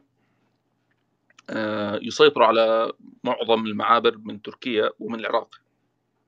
وأمريكا بتدخل آه، دخلت الأسبوع هذا إمدادات مسلحة لقوات الاحتلال بتاعتها من العراق. لكن الناس تموت تحت الأنقاض ماشي الحال. فيعني خلينا واضحين آه، إيه اللي بيحصل بالضبط يعني. يعني القوافل بتدخل آه، مرتزقة أمريكا من من ميليشيا اوجلان وبتدخل القوات الأمريكية نفسها في الحقول النفطية من العراق. آه نسيت نظام الع... نظام العراق قال هنفتح آه، جسر جوي لسوريا. وهذا لافت برضه يعني. ف يعني الظاهر ان الأنظمة العربية ترغب في إعادة تأهيل بشار بس هذا مش قرار دولي حاليا القرار الدولي حاليا يبدو إنه خلي القدرة تغلي لأنه ما فيش بديل مقبول.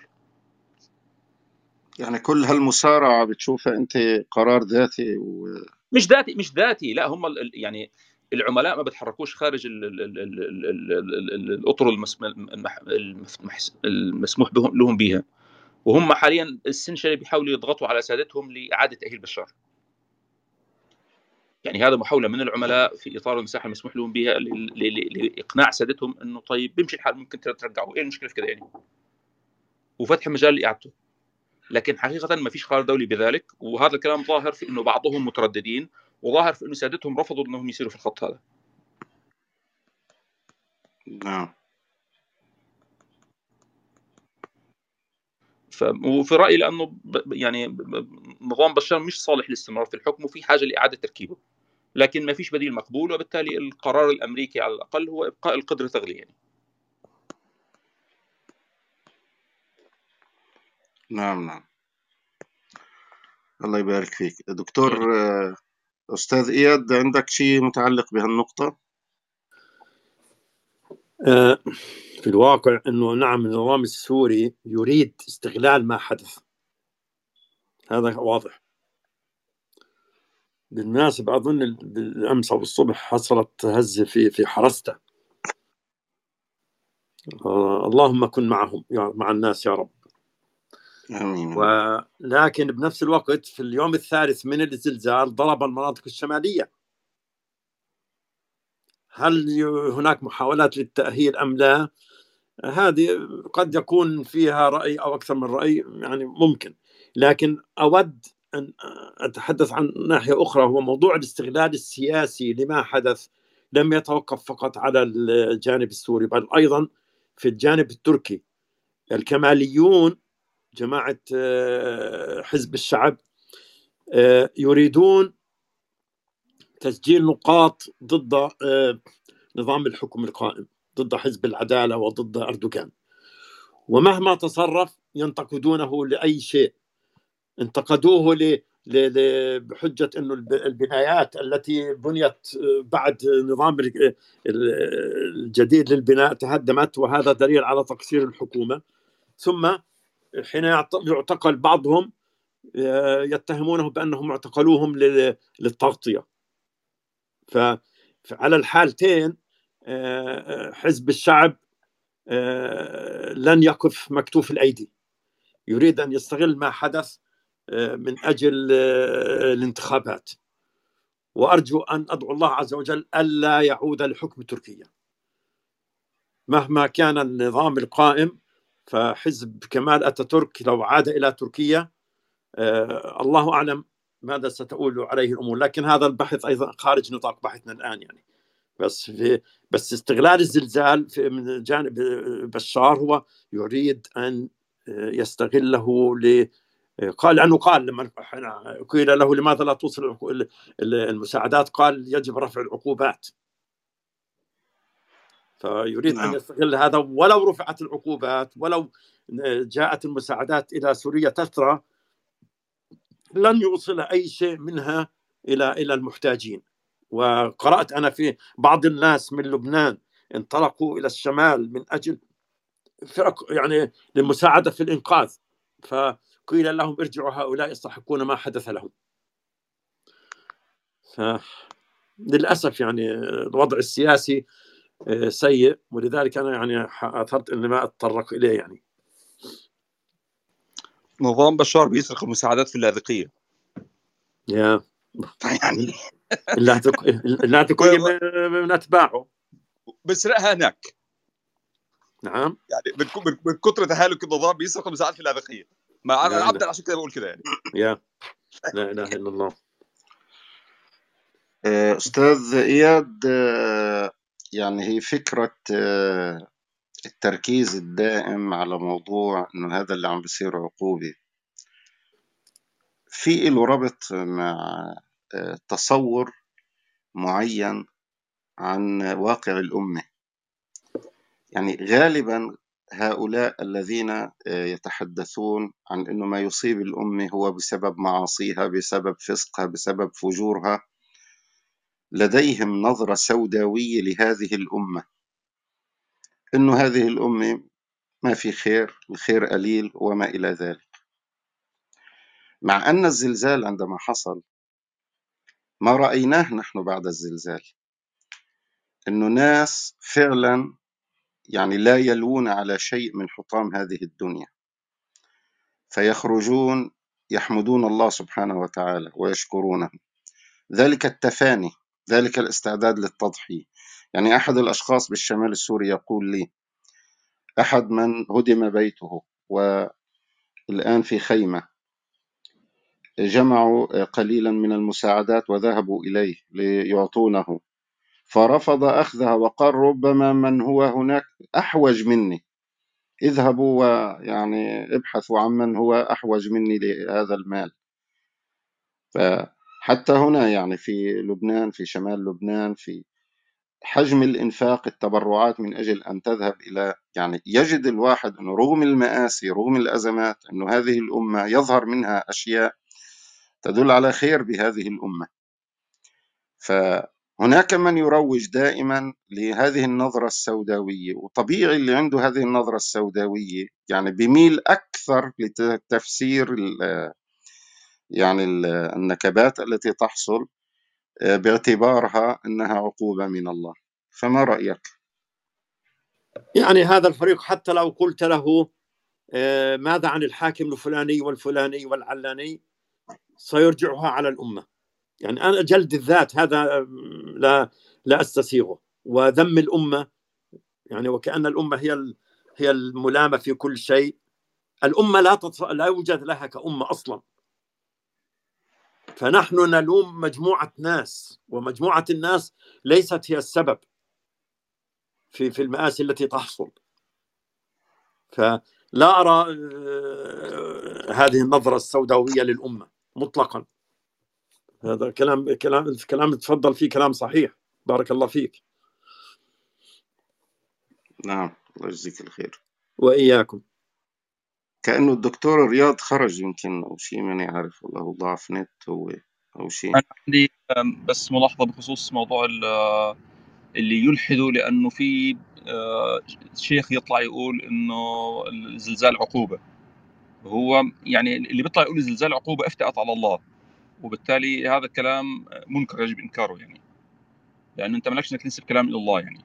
اما انه الملحد افندي الحد عشان الشيخ قال انه الزلزال عقوبه هذا دلع على ربنا يعني الملحد افندي ممكن يلحد عشان النهارده في مطر يعني إحنا نعمل لك إيه يا أخي يعني ال ال ال ال ال ال الايمان يعني منحه من الله يعني انت مش عاوزها بلاش يعني بس ما تقعدش ترمي بلاك علينا وتقول لك اصله هو قال لي مش عارف إيه طب ما يقول وانت مالك بيه فهو المفروض يعني حقيقه يعني الناس اللي بتقول الكلام ده المفروض يواجهوا انه تلم وبطل تدل على ربنا لأنه هذا عبث يعني. أما أنه الكلام هذا منكر ويجب أن ينكر من حيث انه هو كلام غلط. يعني هو هل كان مؤمنا بالله إلى أن سمع الشيخ قال هذا؟ في ناس بتقول كده. يعني أنا مو آه الله. ويمر علي ناس بتقول إنه ما هو يعني إحنا مش معقول نصدق الإسلام. اصله في حاجات وحشة كتير في الدنيا بتحصل. يا عمي حل عنا يعني. اللي هو أخونا رضا شده شدة الحساسية يعني. يا لا مش ليس هذا فقط. ما هي الأشياء اللي بتحصل. يعني هل استغفر الله إنكار وجود الله يصلح الكون؟ خلاص يعني بصير الكون آخر حلاوة على رأيك؟ هم يعني الموقف هذا بيقول إنه يعني بما إنه ربنا ما عمليش اللي أنا عاوزه فأنا هنكر وجوده. طب خلاص ماشي. هذا هذا عبث صبياني يعني ولا يجوز إنه يناقش بشكل جاد يعني. نعم. نعم يعني كلام سليم. لا لا لو لو إحنا رب العباد هنكلمك بس إحنا مش رب العباد. فأنت بتشتكي لمين بالضبط يعني؟ هو دكتور إيهاب في نقطة لا يعني آه شوف آه في بعض المفاهيم بصرف النظر عن واقع الناس وشو واقع تعرف أنت الناس تتفاوت بموضوع إيمانها تأثير الإيمان على النفس وحتى فهم الإيمان. يعني هناك بعض المفاهيم الترويج لها خطر يعني نسبة الظلم على سبيل المثال. يعني أنت عندما تقول مثلا كل شيء في هذا الوجود عم يحصل يعني حتى لما تلاقي الظلم المنتشر إفقار الناس إلى آخره إنه هذا ربنا سبحانه وتعالى هو قضى وخلص هذا هو. يعني أنت ما لا رد لحكمه يعني لا رد لقضائه. أو على سبيل المثال عندما تفسر إنه ربنا مع المؤمنين بحسب ذوق المؤمنين يعني إنه ربنا بده ينصر المؤمنين لو كانوا المؤمنين شو ما كانوا. واحد قدام جيش مثلا يعني فلما تعطي مفاهيم معينة ينزل الواحد على الناحية العملية بيصطدم بالواقع بيلاقي إنه كل هالحكي مش مزبوط. بعض الناس ما عندها قدرة أو ما عندها فهم بالأساس إنه هذا فهم معين للشيخ أو لل أو للواعظ أو لفهم من عندياته مش هذا مش فهم يعني جاء به الإسلام. هو نسبه إلى نسبه إلى الإسلام. إحنا بنعرف أساسا يعني جماعة الكنيسة قديما يعني. هناك أناس نصارى هم كانوا نصارى يعني. ونتج عن عما فعله رجال الكنيسة إلحاد وما شاكل ذلك. يعني على سبيل المثال لما صار موضوع بمصر ونزلت الناس بدعوة إنه وقت رابعة يعني إنه انزلوا وربنا معكم وربنا نصركم وما حدا بيقدر عليكم وربنا وجبريل والملائكة عليهم السلام. إنه يعني معكم. فسحق الناس يعني هناك أناس. لما أنت بتجيب الآية لأنه الآية مقدسة عند الناس. الناس ما بتقول هذا فهم معين للشيخ هو حطه. لبس الآية هذا الفهم. ما بف... في ناس ما بتفهم هيك. في ناس تفكر فعلا هيك هيك القرآن يعني هيك القرآن بيقول. وقد ما هم بيقدسوا القرآن فخلص يعني بيثقوا بكلام الشيخ فينساقوا. فمن هون هي الخطورة إنه واحد يروج لمفاهيم معينة. يعني على سبيل المثال وهذا يمكن السؤال كمان كنت أوجهه للأستاذ إياد ونختم فيه وهو متعلق بكيفية التعامل. سواء يعني كيفية التعامل مع الزلازل مثلا أو الأوبئة حتى أو الفيضانات أو أي شيء من هذا القبيل آه، آه، التعامل معها ليس فقط بعد حصولها. يعني في نقطة يمكن الأستاذ إياد أشار إليها لكن العالم أنه الزلازل يوميا تحصل الهزات الأرضية تحصل يوميا وفي كثير من المناطق في العالم. لكن لدرجة اثنين ثلاثة لا يشعر بها الإنسان فما بينحكى فيها بس هي تحصل. طيب والإنسان إذا يتوقع أن يحصل زلزال على درجة خمسة وستة وسبعة وثمانية وتسعة. إذا هناك إجراءات هذا قصة أنه الزلزال ما يحصل ليس ضمن نطاق قدرات الإنسان. أما التعامل مع آثار هذا الزلزال ما هي الإجراءات اللي ممكن يأخذها الإنسان قبل حصول الزلزال؟ آه، بتخليك خفف الآثار السلبية بعد حصول الزلزال. وكيف التعامل معه؟ يعني اليوم امبارح الجمعة في مسجد أنا صليت فيه. فالشيخ على سبيل وهذا وهذا على فكرة يعني كمان إذا واحد مش فاهم دينه ومش فاهم إنه شو ربنا سبحانه وتعالى بيطلب من الإنسان. يعني كمان مشكلة يعني الشيخ قاعد يهاجم الناس اللي عم بينتقدوا المهندسين أو السماسرة أو اللي اللي هم بيغشوا بالعمار بالبناء. وإنه هذا كان من أسباب إنه الكارثة كانت كبيرة. فسماهم جهلة هدول اللي بيحكوا هيك. وهل يظنون إنه هم يستطيعوا إنه لو كان في بروج مشيدة أينما تكونوا يدرككم الموت ولو كنتم في بروج مشيدة ما الذي يستطيع أن يقف في وجه إرادة الله؟ يعني وكلام من هذا القبيل. آه، فهذا طبعا يعني يحتاج إلى تصحيح. فالسؤال أستاذ إياد يعني الفكرة هاي التعامل معها وهل من الممكن أنه الإنسان فعلا يعني يقوم بأعمال من شأن أن تخفف من آثار الزلزال؟ يعني قرأت أنا مثلا من من يومين في عام 2022 السنة الماضية صار زلزال باليابان درجته 7.3 كانت الحصيلة أربع قتلى وعشرات الجرحى. طب هذا الزلزال إذا صار مثلا بمدينة مثل المدينة اللي أنا فيها بطرابلس مثلا أو إذا صار بسوريا مثلا إنه شو النتيجة بتكون؟ ما شفنا هو الزلزال كان 7.8 أو 7.9 تفضل أستاذ إياد. يعني ونختم بهذا بجوابك على هذا السؤال. تفضل. بارك الله فيك. هو طبعا علينا مسؤولية قبل وقوع الزلزال وبعدها. والمسؤولية هذه منها ما هي مسؤولية ليست ضمن دائرة اختصاصنا كافراد بل هي ضمن دائرة اختصاص المنظم للبناء أو المقاول أو الاستشاري. هؤلاء يجب أن يدركوا أن عليهم آه، تصميم معين يقول عنه أهل الخبرة فاسألوا أهل الذكر إن كنتم لا تعلمون أنه سيقي من الزلازل. هو لن يقي من أمر الله. يا أخي هذا الذي ذكر هذا الكلام علينا جميعا. أن نتعلم من هدي الصحابة.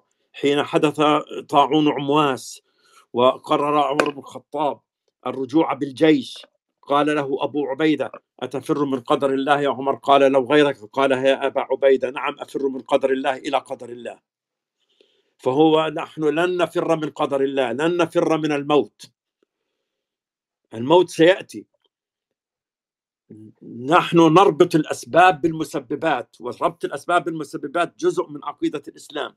نحن للأسف تخاصمنا مع قاعدة الأسباب بالمسببات وصرنا نعتبر آه، ربط الاسباب بالمسببات يعارض عقيدة الإيمان بالله يعني أنا مرة استمعت لأحدهم يقول وهذه معلومة لم أكن أعلمها يقول إنه نحن نؤمن بالله طبعا نحن نؤمن بالله والغرب يؤمن بالأسباب طيب كلام إيش معناه؟ بقول له عفوا ماذا تقصد؟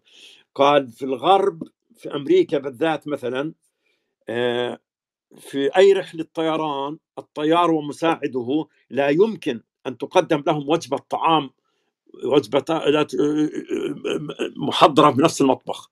الطيار يقدم له وجبة طعام محضرة في مكان معين أو من طاقم معين ومساعد الطيار يقدم له وجبة طعام آه، محضرة بمكان آخر أو من طاقم آخر من أجل أنه إذا الأولى فيها احتمال التسمم ما ينتقل للثاني.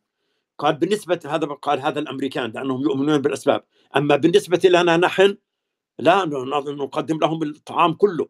كنت يعني يا رجل يا رجل والله يؤمنون بالله أحسن من إيماننا نحن في هذه الجزئية. ومن قال لك بأن ربط الأسباب بالمسببات يتنافى مع الإيمان بالله عز وجل؟ طبعا يجب أن يقدم الطعام لهم بهذا الشكل. ولكن حين يقع قضاء الله عز وجل هذا موضوع آخر. فلذلك طبعا هذا كلام للأسف يعني آه، لا لا يجوز أن يقال. بالنسبة لنا كأفراد والله أنا إذا بعرف أنه هذا المكان آه، مكان واقع ضمن الفلق أو الشق أو الصدع الزلزالي. إذا تمكنت أن أبني في مكان آخر أبني في مكان آخر. لكن إذا اردت البناء هناك يجب أن أتقيد بقوانين البناء. ما عندنا في كاليفورنيا في خط سان أندرياس. مرة أنا كنت زائرا في سان فرانسيسكو فكنت عند أحد الأشخاص قال له الغرفة التي أنت هذه الشقه التي نحن فيها واقعة بالضبط على منتصف خط الصدع. لكن البناء يعني مراعى فيه قواعد الزلزال. فالذي غش مجرم والمقاول الذي غش مجرم والذي ضرب يعني بغض النظر الآن هل البلدية أو النظام نظام سيء ولا يعني هذا مخالفة هذه الأنظمة لأنه هنا أنت تتاجر بأرواح البشر. وهذا لا يجوز لا يجوز مطلقا. طبعا لكن بالنسبة لنا بعد ذلك الواجب علينا المساعدة وكنا مثل ما قيل عمر بن الخطاب حين حدث الزلزال أمر الناس بالتوبة والصدقة. الاتعاظ مما حدث هذا ابتلاء نتعظ مما حدث نراجع أنفسنا والذي يستطيع أن يساعد سواء كانت مساعدة مادية أم مساعدة معنوية ليقم بذلك كل حسب سعته. وهذا ما لدي يعني بارك الله فيكم جميعا. الله يبارك فيك ويجزيك كل خير. دكتور إيهاب في عندك شيء قبل ما نختم؟ لا جزاك الله خير. طيب الله يبارك فيكم ويجزيكم كل خير. وإن شاء الله نلتقي بكم الأسبوع القادم. سبحانك اللهم وبحمدك نشهد أن لا إله إلا أنت نستغفرك ونتوب إليك.